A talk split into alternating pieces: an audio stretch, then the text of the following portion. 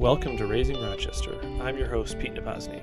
Raising Rochester is brought to you by the Children's Agenda and focuses on the key issues affecting children and families in Rochester and New York State. My guest today is Jack Peltz. Jack is a clinical psychologist who specializes in sleep issues, especially among adolescents. September is back to school time in this community, and the school schedule changes the sleep schedule for many kids. I figured a conversation about sleep, especially adolescent sleep, would be particularly topical. Hope you enjoy. Jack Peltz, welcome to Raising Rochester. Thanks for joining me today. Thank you very much for inviting me. All right, so Jack, uh, let's talk a little bit before we get into the topic of today, which is sleep and sleep for children of all ages, but we're going to kind of focus on challenges that adolescents have with sleep. I want to give our, our listeners a little bit of a sense of, of who you are, how you came to, to be interested in these topics, and, and sort of what your professional background is. So, uh, give us the, the short bio of, of Jack Peltz. Um, did you grow up around here? Where'd you grow up? And, and kind of how did you uh, find your way to Rochester? Sure. So I grew up a pretty privileged white kid from the suburbs of New York City. I lived uh, at home until I went to a boarding school in high school and then ended up going to college in Vermont. And so um, my I didn't actually come to Rochester until 2007 to get my PhD. And your PhD was in uh, psychology, correct? In clinical psychology. Okay. When did you first become interested in, in clinical psychology? So, believe it or not, I was a Japanese major in college. No kidding. And I ended up moving to Japan, working over there. And then when I came back, um, I fell into teaching. And I've really loved being a teacher. And that uh, started in middle and high school. And I did that for about eight years. So, I've always enjoyed working with kids and families. And after about eight years, I realized I want some more training in this. I actually want to go into more depth. And I started a program at Tufts in child development. And so that focused on developmental psychology. But I really fell in love with the research around children and families. And after that two year program, or during that two year program, I decided, you know what, clinical psychology sounds really neat. Um, understanding sort of dynamics within families and, and how they affect kids and that's what brought me to Rochester. Great. So then you got your your PhD at the University of Rochester, did mm-hmm. some research and some uh, internship placements, things like that here, um, and then uh, now you're uh, you're a professor at Daemen College mm-hmm. in in Buffalo, correct? Mm-hmm. mm-hmm. Um, but you still live in the city of Rochester. You're a, a city parent. Your kids are in yeah. city schools here, correct? Yeah, we're very dedicated. We are enamored of the city and we stayed uh, in the city because uh, we think it's such a cool place, a great community. So uh, I have a daughter at School of the Arts and a daughter at the Genesee Community Charter School. Oh, great. And for those listeners, the reason Jack and I know each other is we were next door neighbors for uh, several years until uh, his family got sick of mine and they decided to move uh, several blocks away. Uh, True. It, when we moved, it uh, all of a sudden just the daylight came out, and uh, no, we miss you guys as neighbors yeah, and it has been tricky during the the pandemic when you don't see people quite as much anymore. But it's it's great to connect with you today. So how did you focus? How did you begin to focus on on sleep, both in your research and then I know you've also um, you've helped me. We've talked about having trouble getting um, right. uh, young children who uh, who desperately need to sleep but do not appear to um, to actively want to in the moment uh, get to bed. So, how did you become interested in this, and and what research have you done over the past several years? So, sleep became really important to my research life uh, when I was doing my dissertation in 2012, 2013. So at the time, I was putting together a study that looked at family dynamics and looking at how families with toddler age children adapt and change over time. And at the time, I had a six month old, mm-hmm. and she was not sleeping well. And I thought, how can I look at the life and dynamics of a family without involving toddler sleep, children's sleep?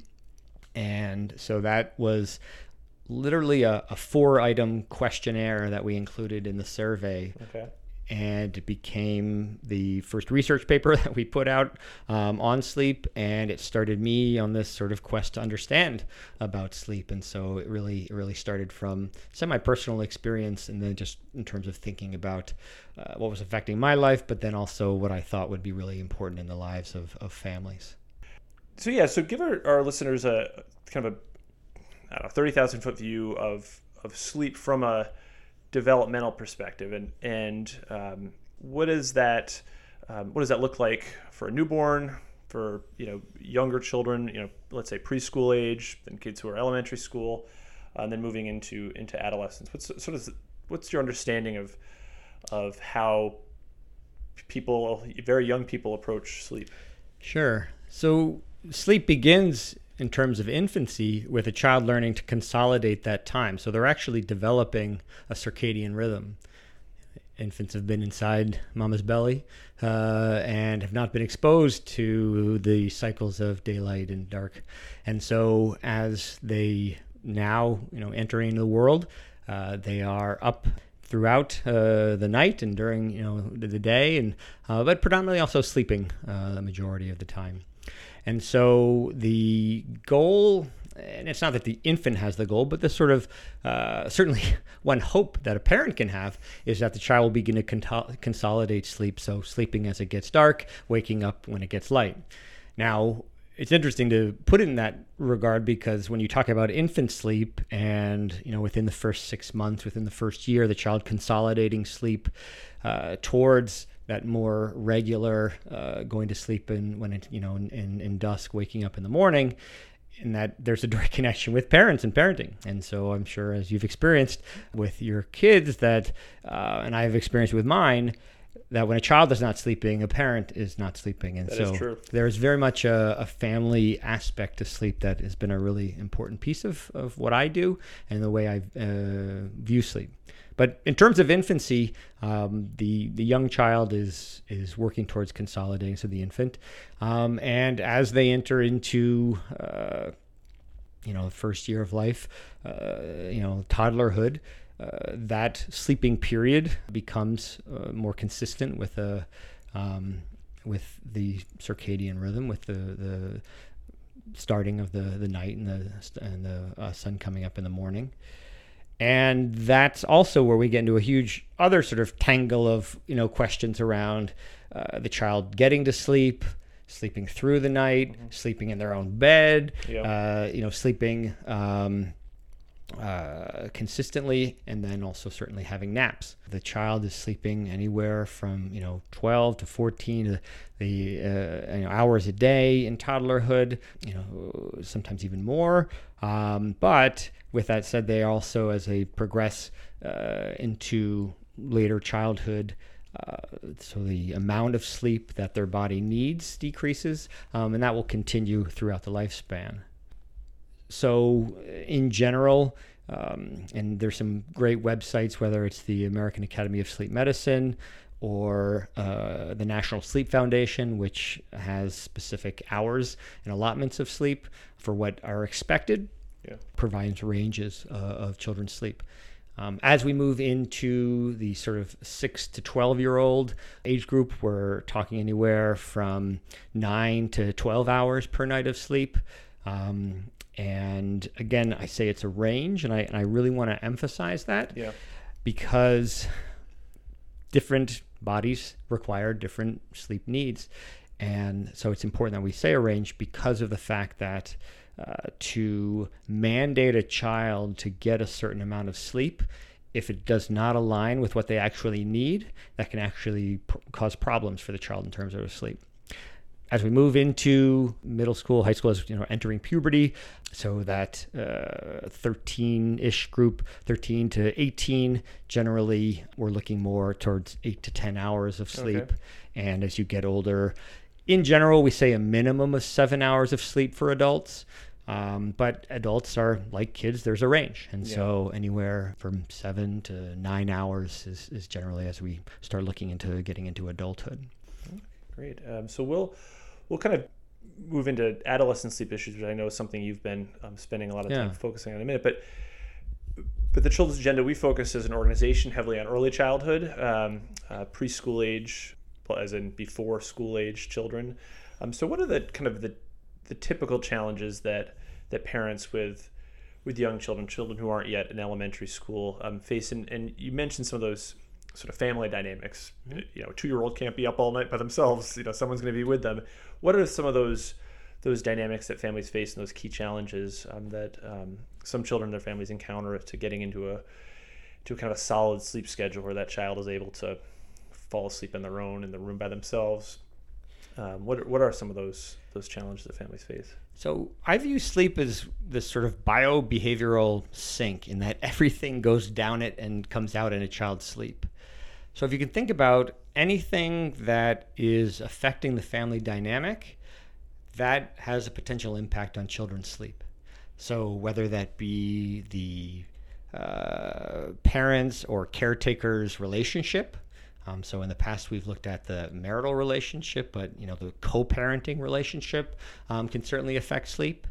Um, in addition, a parent's understanding and their attitudes towards sleep are going to affect the child's sleep. So if a parent doesn't necessarily value sleep or doesn't necessarily, it's not on their forefront as they think about the child's development, um, it very well might uh, impact you know that child's ability to get to sleep um, family routines, family uh, sort of stability matters. Um, you know, we also look at sleep in terms of the environment in which ter- uh, children sleep. So I can talk about the environment in terms of a family and the family environment, but I can also talk about the physical environment. Yeah. So we know that environments that um, are have more clutter, more germs, more uh, challenging, you know, places to sleep are going to challenge that child's sleep. Um, and so, especially uh, families that are challenged uh, socioeconomically, um, and the challenges that accompany that, um, you know, whether it be not having a consistent bed space, you know, mm-hmm. for the child to have, whether it be uh, inconsistent temperatures in the room, yeah. Um, those things can certainly affect uh, the child's sleep. On top of that, if you take a parent's work schedule, um, if there is a inconsistent work schedule, or if that parent or guardian is, and caretaker is not able to provide a child with a routine in terms of, especially the young child, in getting ready for bed, that can be really problematic for them to get consistent sleep. Gotcha. Now, is there any truth to? Uh, you mentioned earlier that the amount of sleep that children need, and that varies. Um, I've noticed, you know, I have two young children, um, about two and a half years apart, and so they're obviously at different parts of their their journey to being able to fall asleep. Um, uh, but I've also just comparing my four year old uh, when she was a year and a half to my uh, year and a half old now. Some of that I completely attribute to how we've handled getting our kids to sleep. But it also seems that our our younger child just has an easier time falling asleep earlier, uh, and she also wakes up a lot earlier. And then our our older child uh, seems a bit more like me, a bit more of a night owl. Um, and you know, getting her to bed, particularly in the summertime, is is can be a challenge. Uh, does that whole you know people talk about people being night owls and and uh, does is that grounded in anything innate in that child? Is it their is it their the kind of nurture the environment that they were exposed to? Are there differences in in someone's circadian rhythm that that would you know present so that some as an adult you know some adults are dead tired at 10 o'clock and others are you know get to bed at midnight and they function well throughout the day but what leads to that i guess would be the question so there are a number of pieces one is, is very much innate there is a genetic piece to our sleep so some kids are larks and some are owls mm-hmm. um, some you know wake up and thrive in the morning uh, some are incredibly sluggish and have a hard time yeah. and want to be awake at night. Especially as you mentioned in the summer, there are also environmental pieces to that. And so, to the extent that uh, a room is not dark as the child's trying to get to sleep, that's going to potentially impact their sleep.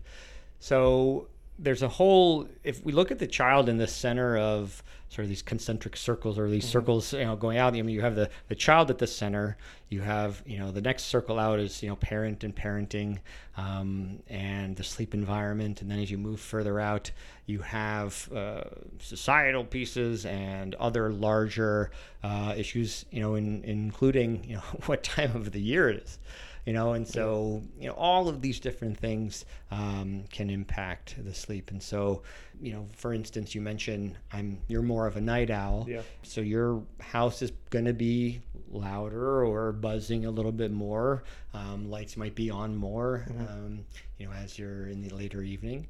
And to the extent that those lights are on and your child's exposed to it you know the the production of melatonin if we go yeah. biologically thinking about sleep Um, one of the central processes in sleep is the production of melatonin. And the production of melatonin starts occurring in the evening when there's a certain uh, uh, frequency of light, and that gets uh, the brain, the hypothalamus, uh, to start um, signaling to produce melatonin. So melatonin is a natural sleep producer. Yeah. It, it, it gets us, um, you know, ready for bed and it's not the thing that necessarily puts us to sleep, Mm-hmm. um, but it gets us ready for bed.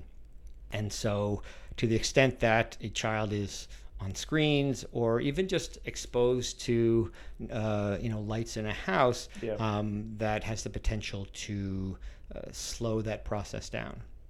Um, now, there are a lot of other processes that in the evening, and this is why we come back to sleep routine, which is really important, in that if a child is revved up uh, for whatever reason, um, it could be running around and excited. It could also be they've seen something on the screen that is cognitively uh, exciting for them. Yeah. You know, their brain is, you know, running around a little bit more, figuratively speaking. That can inhibit the sleep process. So I come back to this idea, especially with young children, about why a routine is so important, uh, especially a routine that helps the child uh, calm down and uh, sort of slow its pace uh, so that um, sleep is more likely to occur. Great. Very helpful. You mentioned earlier that adolescents, um, you know, as, you, as someone hits puberty, um, they the amount of sleep that they need decreases. Um, but we haven't yet talked about the times in which they go to bed and how that may change as they you know reach those teen years. So so every every child, every young person's different. But in broad strokes, what happens as someone enters their teen years in terms of of of maybe melatonin production, or you're the expert in this, not Yeah. me, but but their sort of ability to get to sleep and, and when they want to sleep and when they feel ready to sleep. What happens in those in those teen years? Yeah, so I want to start with I think it's a little bit of a misconception that teens need less sleep. Okay. So teens still just because they enter puberty doesn't mean that they need less sleep. Yeah. And it's important that we afford teens enough sleep, and that's uh, we can get into that in a little bit. But essentially, what happens biologically during puberty is that their circadian rhythm shifts, and so the simple way of thinking about it is a teen uh, wants to go to bed later and wants to wake up later. Okay. And so it's almost like here we are in the East Coast. It's almost as if you know the child is moving to the Midwest or out to you know Colorado, even California. Yeah. You know, in terms of time zone change. And so what's really important about that is, and there are a number of hypotheses as to why their circadian rhythm is shifting, whether it's um, how they respond to light, um, uh, among other things. But because of that shift, we often think of ah my teen doesn't wake up until 11 or something Yeah. like that.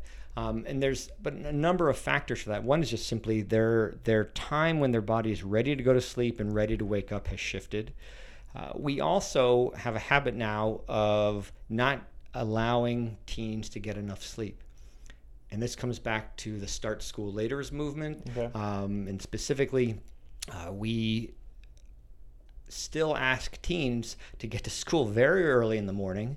Uh, you know, some closer to seven, um, some schools closer to eight. You know, start at eight. Um, more enlightened schools start at eight thirty or after. But with that said, uh, because of the fact that teens' circadian rhythms have shifted, sort of push them later. And because of the fact that schools start earlier, the opportunity that teens have for sleep gets decreased. Yeah. So that's a really important piece. The other piece is that being a teen, there are certain things calling. You know, whether it's texting friends at night, socially, you know, you are more connected with others. Yeah. Uh, you also may have to uh, do more homework because high school and the demands of school increase. Um, so, you know, there's more after school opportunities if kids play sports and whatnot. So, all of these things are infringing or impinging on teens' time. And to the extent that we are, uh, they are going to bed later, biologically, naturally, right? Yeah. Um, but we're still asking them to wake up earlier. They're not getting enough sleep. So what happens is over the course of a school week, especially, they're getting sleep deprived, and when the weekend hits, they try and make up for that in some ways, even though you technically really can't make up sleep. They try and make up for it and they are exhausted, so they sleep in Yeah. later on the weekends. Now, the real problem with this, and in the college that I work at, where we see this a lot, is that if you sleep until noon on Saturday, Saturday night, you're wired, you're Yeah. ready, you know, and you're up until 2 a.m. because, you know, that's the sort of length of your day. And so Sunday morning, you sleep till 10, 11, 12, maybe even 1. Yeah. Sunday night you can't get to sleep, and by Monday morning, starting very early, you begin that cycle again. And so we call that social jet lag, and that has a real pernicious, you know, really uh, difficult or challenging effect on on teens um, and college students' uh, performance in school and their lives in general. So do you know why we decided to, um, as a society, you know, a public school system or whatever, start older, um, you know, secondary school students before elementary students? Typically, I mean, it, it probably varies place to place, but my understanding is most schools, you know, there's the high school kids or middle school, maybe, you know, start at but you said 7.30 8 o'clock um, and then the elementary students are you know at 9 or something like that as, as a typical pattern. Why did how did that develop? Is that just a historical accident or was there what was the do you have a sense of how that came about? Well, I, I always come back to the school year was determined on based on an agrarian calendar Yeah. to start.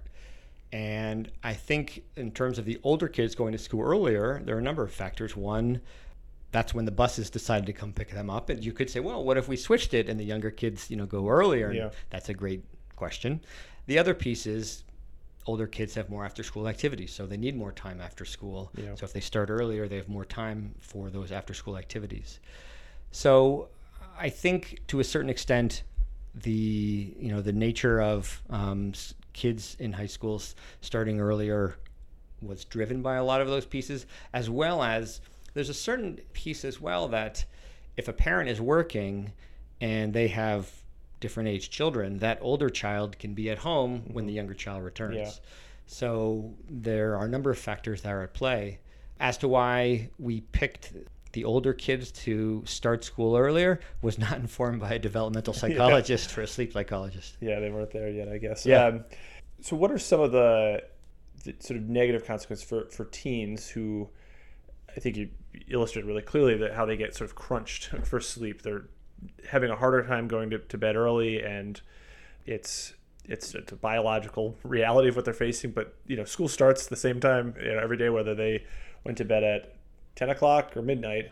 Um, so what are some of the, the negative consequences of that lack of sleep? How does that show up in um, whether it's academics or you know, social emotional health or behavioral health? You know however what, what are some of the the downsides that that young people face?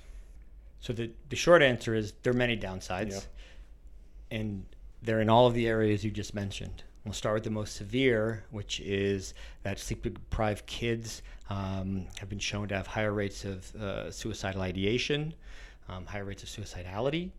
They have higher rates of fatal car crashes and car, crash, car crashes in general. Um, so, quite simply, their lives are at stake. yeah A second piece, um, talk about schools. They perform academically worse. They have harder time concentrating on material, so that certainly impinges their ability to perform academically. Socioemotionally, kids certainly have uh, struggles when you know, lack of sleep is associated with increased rates of depression, with anxiety, you know, greater issues with peers. In fact, one of the concerns throughout the period of teens and young kids not getting enough sleep is that uh, we have high rates of uh, diagnoses of um, ADHD. And some of the symptoms of ADHD um, are very similar to what a kid looks like when they don't have not gotten enough sleep. And so, not to say that pediatricians and psychiatrists and psychologists have been misdiagnosing, um, but there is certainly a masking effect in terms Yeah. of kids who are not getting enough sleep exhibiting those same behaviors. Yeah. Yeah. So if we did have a very different school start time, which we'll we'll get into, you'd see maybe you know at a population level lower rates of, of diagnosis of, of those things. Not to say that any individual diagnosis is incorrect, but um, you may see some some big picture Better mental health. Yeah, and yeah, better absolutely. academics. You would see um, kids doing better in their earlier periods, so Yeah. those first three periods of the day. Uh, studies have shown better uh, SAT and you know uh, sort of high school standardized test Yeah. results, better grades, better socio emotional, better you know mental health. Part of what so we're recording this at the it's the end of august. Schools starting back up um, you know very shortly. I'm not quite sure when this is going to run but but there's a good chance that school's starting right around the time that, that this podcast airs. Um, so there's a couple things i want to focus on that are kind of topical right now. One is for a lot of students uh, particularly um, students who have been on you know some form of remote learning or, or hybrid learning for the past you know year and a half now um, this is a big transition back for them um, back to school as opposed to, to learning from home. Um, obviously there was virtual learning but you didn't have to get up really early ride a bus all the way across town things like that. Um, and then other students who were in school last year they whether in a hybrid or full-time environment they still you know it's been summer they've probably been going to bed a bit later all that. Do we see kind of a seasonality of some of these things as kids sleep schedules change at the end of the summer into the fall you see higher rates of certain issues pop up or is it uh, is it sort of more cumulative i guess over the over the course of the year Well, two things come to mind immediately as you're talking. I mean, one is during the pandemic, uh, kids who were more involved with online or hybrid uh, got more sleep. Okay So, in some ways, the pandemic has been better because of the fact that that constraint of when school starts was removed, and so kids actually uh, got more sleep. So that, in some ways, was, was helpful for especially for teens. yeah Uh, the other piece is uh, one of my friends uh, works on the inpatient unit uh, for kids uh, at, at Strong, and she always reports seeing an influx of, uh, of teens uh, when the school year starts. And that is, you know, I wouldn't put that necessarily to sleep, Yeah. but it's interesting when the school year starts, there is a, an increase in terms of the mental health concerns of, of students. Especially as we talk about the transition, what you just mentioned is that we have kids who over the summer are much less regulated in terms of their activities. And so there's something really important around the structure of the school day that really matters in terms of children's uh, sleep. And specifically you know when that structure of school is in place they tend to have more physical activity. They tend to have less screen time um, and their diet tends to be better. Yeah. And so during the summer and when you know school is out, and uh, to a certain extent, um, you know pieces of this perhaps happened during the pandemic, but um, you know during the summer, uh, kids have less uh, structured activity, tend to have less physical activity. They tend to have more access to non-nutritious delicious food in Yeah. fact when kids are sleep deprived you're more likely they're more likely to seek out those high caloric taste good treats Yeah. um, by the nature of just simply that's what their uh, you know their body craves and w- when they are lacking sleep another piece is the the nature of screen time you know increases uh, certainly for kids during the summer so all of those pieces can begin to change, school can be a really helpful piece in terms of setting up a structure Yeah. for kids to be more successful. Now, the hard part is that how do we go from summer to school?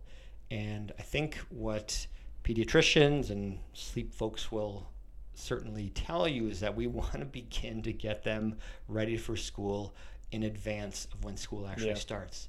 And so, to the extent that you can plan even two days, ideally a week or so, um, of getting the body closer to you know uh, going to bed and waking up during that natural school time. And so for teens it's okay if you know it's still off by an hour or even two you know in the sense of if they're uh, if they need to wake up uh, at 6.15 for school to get there and whatnot even if they're still sleeping until 7 7.15 8ish that's okay. But you want to get them working towards that mm-hmm. wake up time of when they're going to be you know waking up for school and then also adjusting the sleep time so that they're getting enough sleep.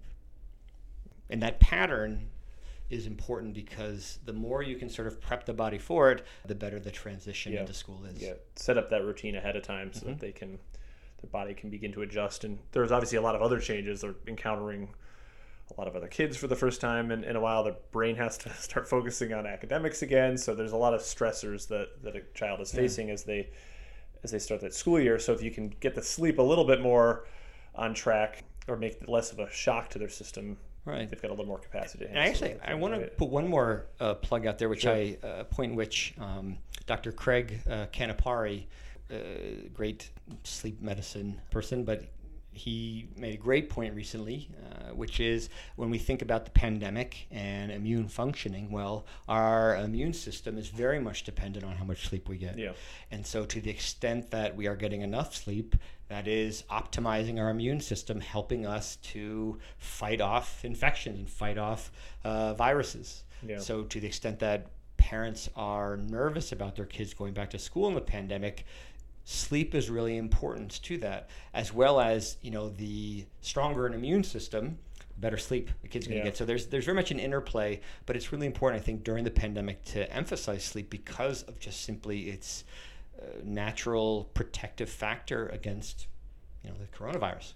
Yeah, and and the common cold and other things that sure. children face. Sure. Right. I mean, that's I think I got more colds in the first couple of years of my children's lives than that I'd had in the prior 10 and some of that was because they were in or my older daughter was in childcare at the time and more exposure and stuff but it was also to your earlier point like we were exhausted you right. know and so right. like if you're getting a lot less sleep your body's just it's worn down and you're gonna not be able to to nip those things in the bud the same way that maybe yeah, you did you're not as well protected yeah. yeah yeah absolutely so also this fall because of a real shortage in bus drivers which is a problem that many school districts around the the region are facing, um, but it seems particularly acute at RCSD. The Rochester School District has a new bell time announcement where they've really broken up the um, for the elementary grades um, three different start times. There's a 7:30, there's an 8:30, there's a 9:30. So some kids are are starting school much earlier than others, and obviously their day ends a lot earlier, which may present some challenges for after school care and things like that. Do you have any thoughts on kind of how that's going to play out in those schools that have really early start times um, versus those that that are starting kind of later than I think any school that I've I've seen. You know, a 9:30 start time is a is a really late start for for elementary students. So, any thoughts on how that's going to play out? Well, my first thought about it, it playing out, is that it's a great opportunity for research. Yeah.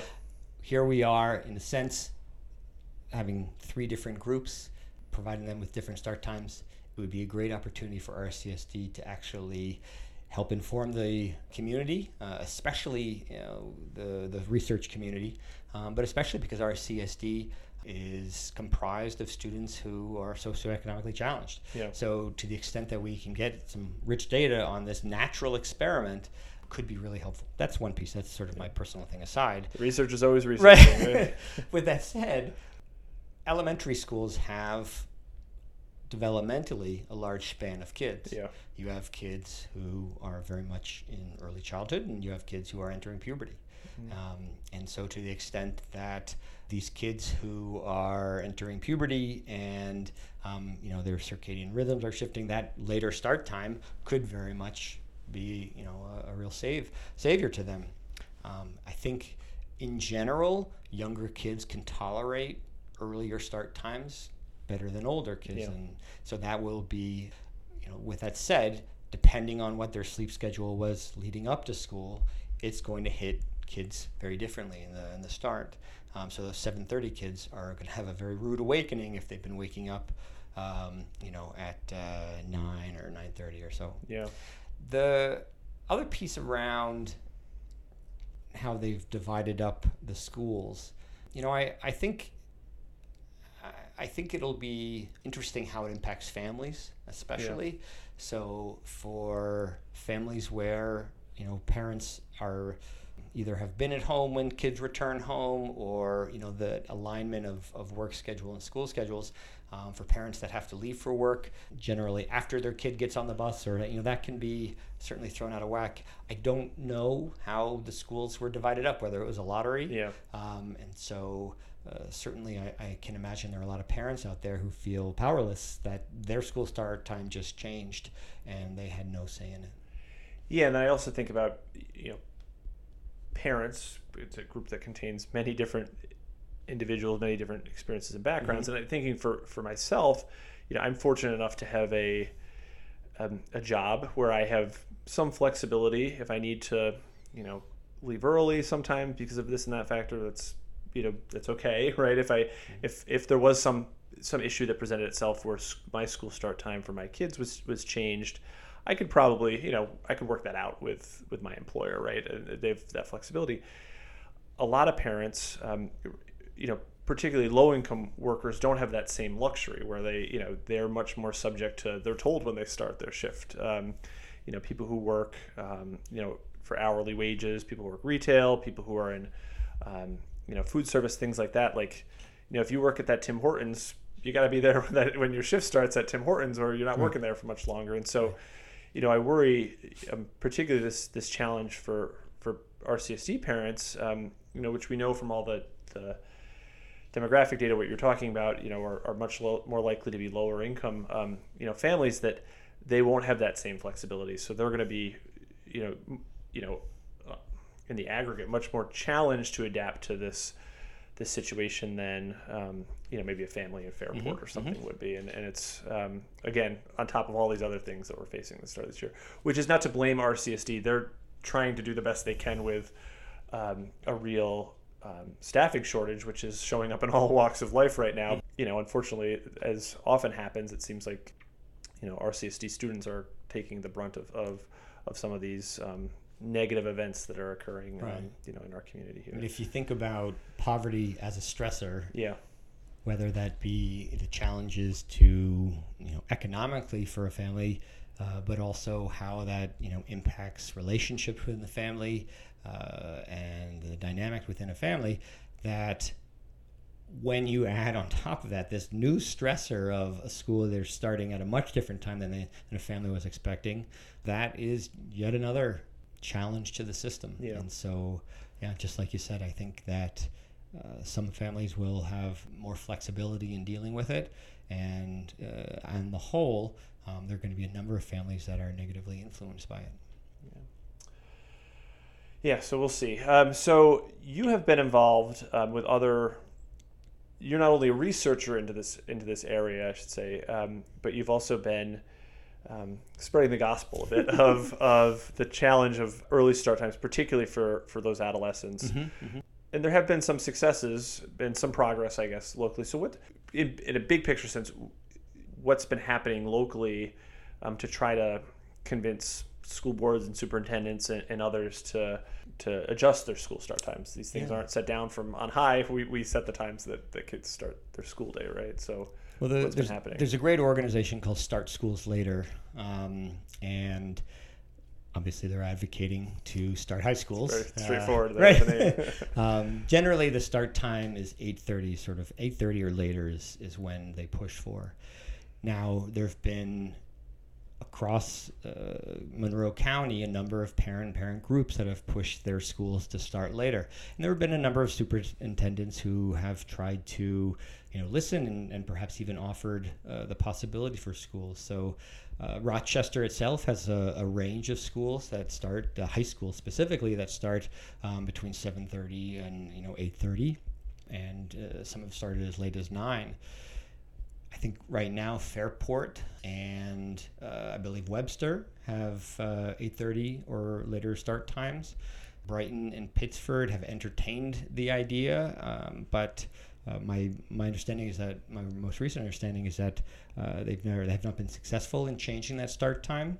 Different districts have different challenges. Whether it's interesting, there are a lot of parents who support understand the importance of sleep, want children to, especially teens, to have their uh, their high schools starting later.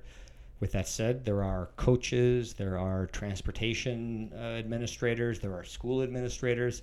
Um, there are even parents who, because of their work schedules and whatnot, um, don't want schools, you know, starting later. So the hardest part about the start school later movement is all of the different people who are involved in, in making the decision. What's really interesting, I think, right now is we're going to see something in California, and that the state of California actually mandated or put in uh, a law into effect uh, saying that um, high schools uh, should start at 8:30 or later. And this is true. It'll be true for most all of the uh, secondary schools in California um, because of the recent bill that passed, and that'll be starting up this year. So California is actually, you know, really progressive in that sense, Yeah. um, as well as our neighbors to the north. Canada actually has a pretty strong movement in terms of uh, later start times. Um, so uh, there is um, there are a whole bunch of factors. It's it's never an easy decision or an easy process. Although there are certainly ways to help move the process forward. Um, and uh, Start School Later is, you know, Later is, is one organization that's really been helpful to parents and groups to help them structure their arguments and structure Yeah. their um, work so that they can help move forward with that, that process. Yeah, it seems like it's a bit of a it's a collective action issue, right? So it's one school district can do it, but there are challenges with when the track meet starts between two Sure. schools, you know, and, and and those things are you know those those are important. Those are important for particularly teenagers who derive a lot of um, you know benefit from school sports and other competitions and, and things like that.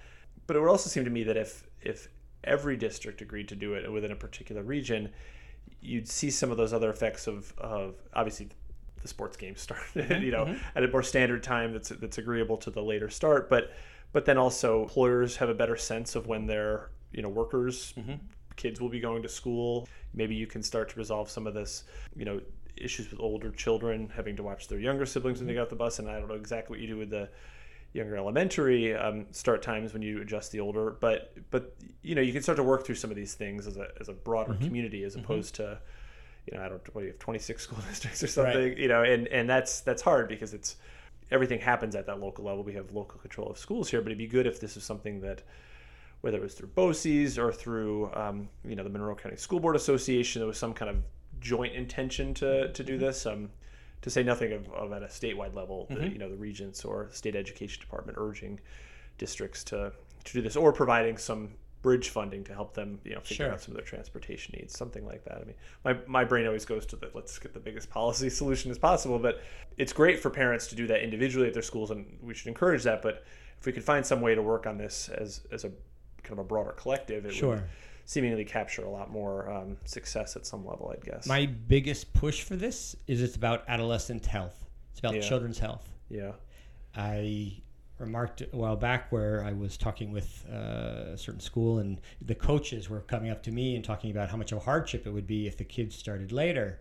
And here, coaches, athletes, you know, for working with athletes who are obviously working with the health of their athletes. Yeah. Well, if we can, you know, just reframe it and say this is, you know, about adolescent health yeah, mental health, physical health, I mean, to the extent that uh, rates of suicide have increased um, over the past decade for teens, um, and to the extent that more better rested teens, we decrease that rate of suicidal ideation and suicidality. We need to decrease, um, you know, rates of uh, driving fatalities. That in and of itself speaks to the importance of, of this this importance of, of sleep. So we are often concerned about what kids are eating Yeah. um, and the air that they breathe. Well, I think of sleep, you know, very much on par with those things. That it is something that is just fundamental to their their physical and mental health. yeah. And I also, it, it seems to me that you know I don't want to dismiss the logistical concerns that may exist and transportation costs and like I don't know what it what it would be to move you know the start time across the board um, in various parts of our community, but when you think about all of the issues that exist in the education space um, and t- you know within a school to say nothing of those that exist you know between schools and and all the challenges we face as a community it seems like cost of of moving start times to like let's say 8:30 a.m. Um, for adolescents is would have to be a lot lower relative to the benefit you get than a mm-hmm, lot of these mm-hmm. other interventions we're talking about. I mean, I'm all in favor of having more social workers and mm-hmm, psychologists and support staff in schools and and you know we need more school nurses and, and all sorts of other supports.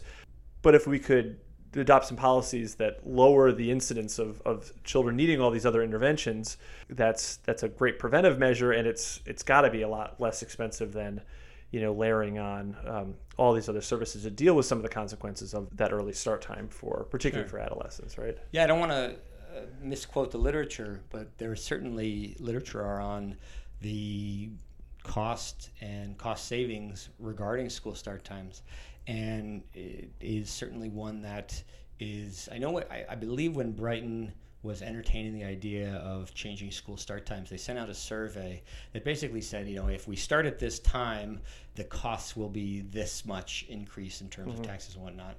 But I think if we look at a larger, you know, go from 30,000 feet out to the extent that we can, you know, have to get a chance to decrease some of the costs of let's say you know attending to mental health because kids you know are getting better sleep um, yeah. then you know perhaps the cost benefit ratio in the long term is certainly going to, to play out yeah. Um, but I certainly that's another one of the important factors that whether it scares a lot of schools or, or administrators in terms of you know the how it's going to affect funding and, and the cost of operating schools um, that's something which certainly needs to be addressed in the question as we try and push high schools to start later. Great. So you also have a study that you are currently recruiting um, participants for a family sleep study. So do you want to tell us a little bit about what you're trying to um, achieve with that? And we'll include in the the notes for this um, podcast episode a, a, link to where people can learn more and all that. But mm-hmm. but what do you? What's this this new study you're trying to to take on? Yeah. So my body of research really focuses on family family dynamics and how that affects children's sleep and vice versa, how children's sleep affects the family dynamic. And so, this current study that we're running is specifically looking at adolescent sleep. And we specifically targeted the transition from the summer back into the school year. Um, so, while we are in the process right now of wrapping up uh, recruitment for uh, the adolescent sleep study, we call it a family sleep study. Um, the goal of the study is really looking at what are the sleep patterns of, of adolescents as you know in, in the last few weeks of summer? And how will they change? So it's a longitudinal study. We'll, we'll survey kids uh, and parent a parent or caregiver um, during the summer and then about five to seven weeks into the school year um, to look at you know changes in their sleep habits changes in their mental health changes in their family dynamic um, the another aspect of the sleep studies, we also were creating a questionnaire or measure that looks at sleep environments, and so part of that is my interest in trying to understand all the different things that affect uh, teens' sleep and kids' sleep is the environment in which they sleep, and so uh, part of the research is also developing this measure of of measuring a, a child's sleep environment in the hopes that not only if we can measure it well, not only can we then help parents improve their child's sleep environment, but we can also understand that as a predictor of, uh, of children's in functioning and, and, and, family functioning. So the current study, even if we wrap up now and, and this current uh, podcast sort of misses that date. Next summer, uh, towards the end of the summer, we will have another round of recruitment.